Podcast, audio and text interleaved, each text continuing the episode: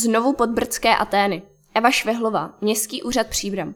Příbram, podobně jako jiná města ve středočeském kraji, čelí problémům spojeným se stěhováním obyvatel do menších obcí, chybějícími novými a dostupnými byty nebo s nedostatkem atraktivních nabídek práce.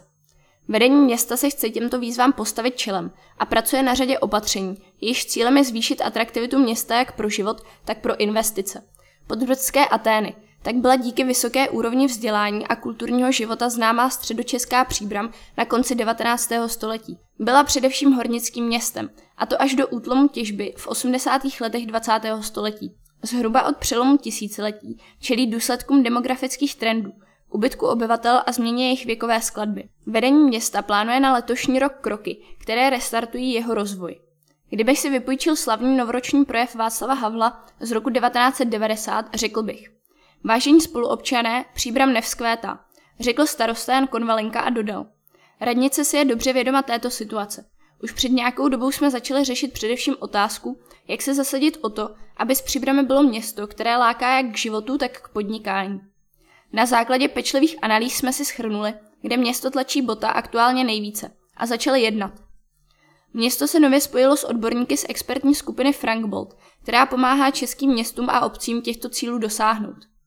Jednou z výzev je, jak dobře přistoupit ke spolupráci se soukromými investory.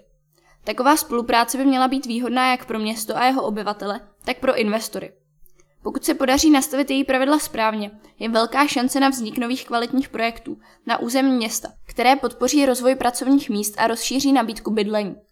Zásadní přitom je zamezit například výstavbě, která v budoucnu extrémně zatíží městskou kasu, naruší pohodlí stávajících obyvatel nebo kvalitu životního prostředí. Důležité je otevřeně pojmenovat vzájemná očekávání. Investoři by měli dopředu vědět, jaké požadavky na jejich projekty z územního hlediska budou ze strany příbramy kladeny. A naopak město by mělo být připraveno s investory o projektech otevřeně jednat. Jasná pravidla umožní rychlejší novou výstavbu a město získá jistotu, že výstavba je v souladu s představou o vhodném územním rozvoji. Vysvětlil odborník na urbanní ekonomiku Vít Zeman. Soubor pravidel bývá vydáván v podobě veřejného dokumentu Zásady spolupráce města s investory. Ty jsou dostupné většinou na webových stránkách radnice. Obsahují mimo jiné požadavky na to, aby se investoři finančně nebo nefinančně podíleli na rozvoji veřejné infrastruktury. V praxi to například znamená, že máli vzniknout developerský bytový komplex v určité lokalitě, investor se zaváže k příspěvku na vybudování chodníků, silnic, mateřských škol a podobně. Přiblížil proces nastavení pravidel Tomáš Hečko, advokát ve Frankbolt advokáti. Zkušenosti se zásadami z jiných českých měst potvrzují, že investoři oceňují, když od města dostávají záruky v podobě jasného a přehledného procesu územního a stavebního povolování, protože novou výstavbu zrychluje a tím také zefektivňuje.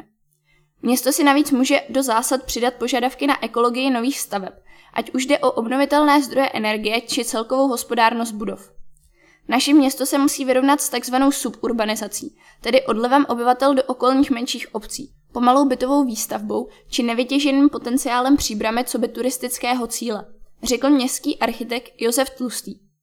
Od nových nástrojů si slibuje především zvýšení atraktivity pro investice, restartování rozvoje a vytvoření moderního města, ve kterém se bude dobře žít.